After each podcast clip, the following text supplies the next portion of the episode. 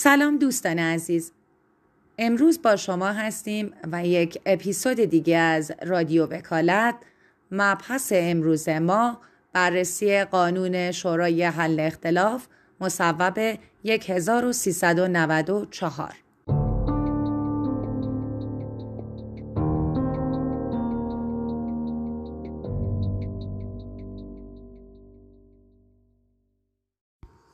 محدوده قلمرو فعالیت شوراهای حل اختلاف مطابق با این قانون و برخلاف قواعد آین دادرسی مدنی و آین دادرسی کیفری است.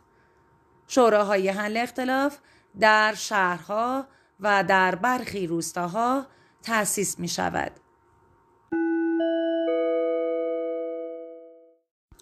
صلاحیت شورای حل اختلاف حل و فصل و صلح و سازش دعاوی میان اشخاص حقیقی یا حقوقی غیر دولتی است.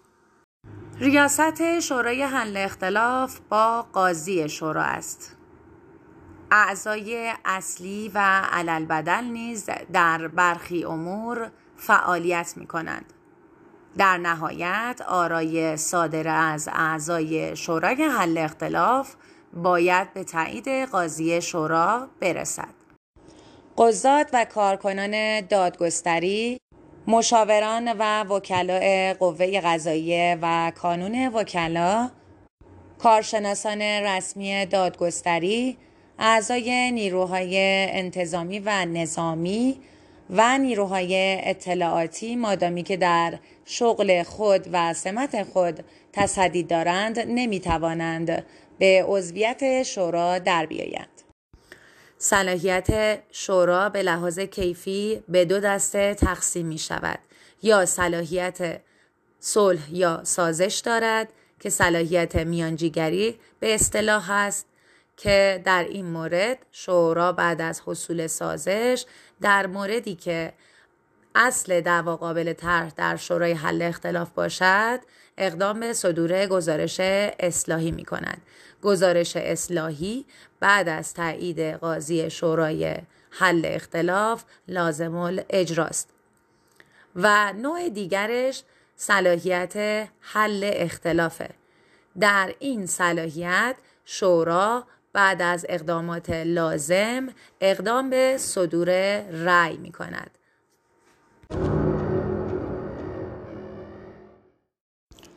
صلاحیت میانجیگری شورا در صورتی تحقق پیدا می کند که اولا طرفین دعوا نسبت به صلح و سازش در شورای حل اختلاف توافق و ترازی داشته باشند و دوم اینکه موضوع اختلاف این طرفین داخل در امور مدنی یا حقوقی در امور جرایم قابل گذشت و نسبت به جنبه خصوصی جرایم غیر قابل گذشت باشد. شورای حل اختلاف صلاحیت حل اختلاف و صدور رأی خود را در دعاوی با موضوعات. دعاوی مالی مربوط به اموال منقول تا نصاب دویست میلیون ریال.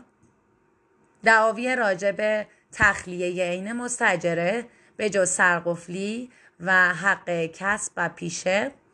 دعاوی تعدیل اجاره بها به شرط عدم اختلاف در رابطه استیجاری دعاوی راجب نفقه مهریه جهیزیه دعاوی خانوادگی تا نصاب مقرر در قانون.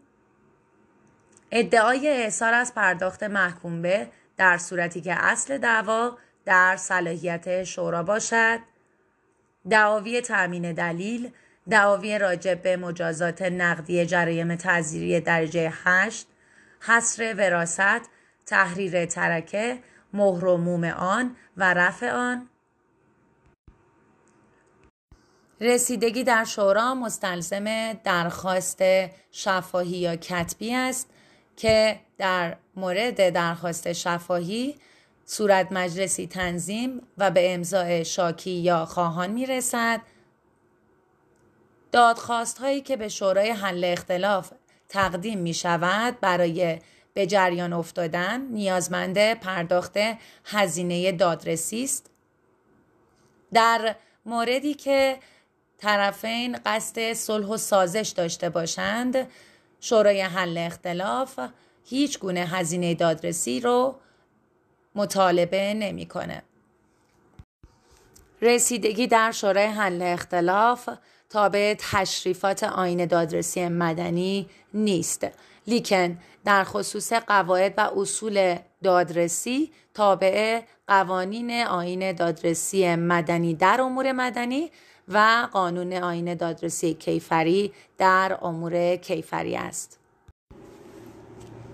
برخی از دعاوی حتی با توافق و ترازی طرفین هم قابل طرح در شورای حل اختلاف نیستند. این دعاوی شامل دعاوی راجع به حجر و ورشکستگی، دعاوی راجع به اصل نکاح و اصل طلاق، نسب، رجوع، دعاوی راجع به اصل وقفیت، تولیت، وسیعت، دعاوی راجع به اموال عمومی و دولتی، دعاوی که به موجب قانون در صلاحیت مراجع دادگستری اختصاصی یا غیر دادگستری است.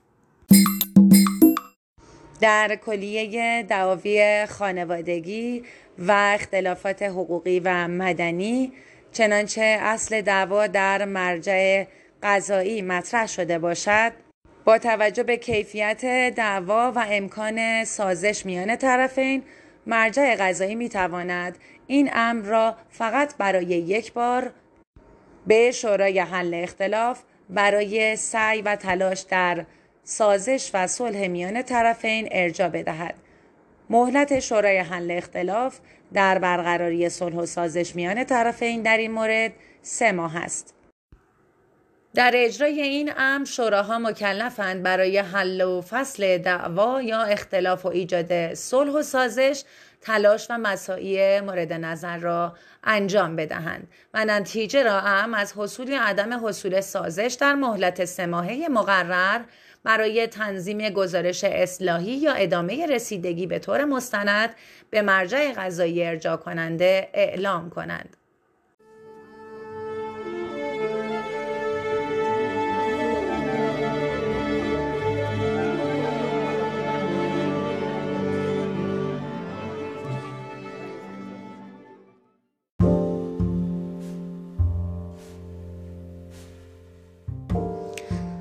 اختلافات ناشی از صلاحیت محلی شوراهای حل اختلاف به این ترتیب رفع خواهد شد در صورتی که میان شوراهای حل اختلاف مستقر در یک حوزه قضایی اختلاف در صلاحیت رخ بدهد دادگاه عمومی و حقوقی در شعبه اول همان حوزه قضایی رفع اختلاف می کند. در مورد بروز اختلاف شورای حل اختلاف با سایر مراجع غیر دادگستری در یک حوزه قضایی حل اختلاف با شعبه اول دادگاه عمومی حوزه قضایی مربوط است و در حوزه های قضایی مختلف یک استان حل اختلاف با شعبه اول دادگاه عمومی شهرستان مرکز همان استان است.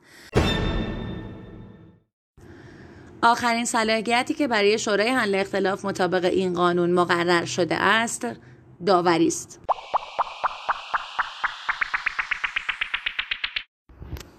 طرفین می توانند در ضمن عقد یا قرارداد خود با گنجاندن شرط داوری شورای حل اختلاف را به عنوان داور مرزی و طرفین قرار داده و بعد از حدوث اختلاف از شورای حل اختلاف تقاضای داوری کنند. در این مورد شورای حل اختلاف مکلف است مطابق قانون آین دادرسی مدنی در باب داوری اقدامات لازم را انجام دهد.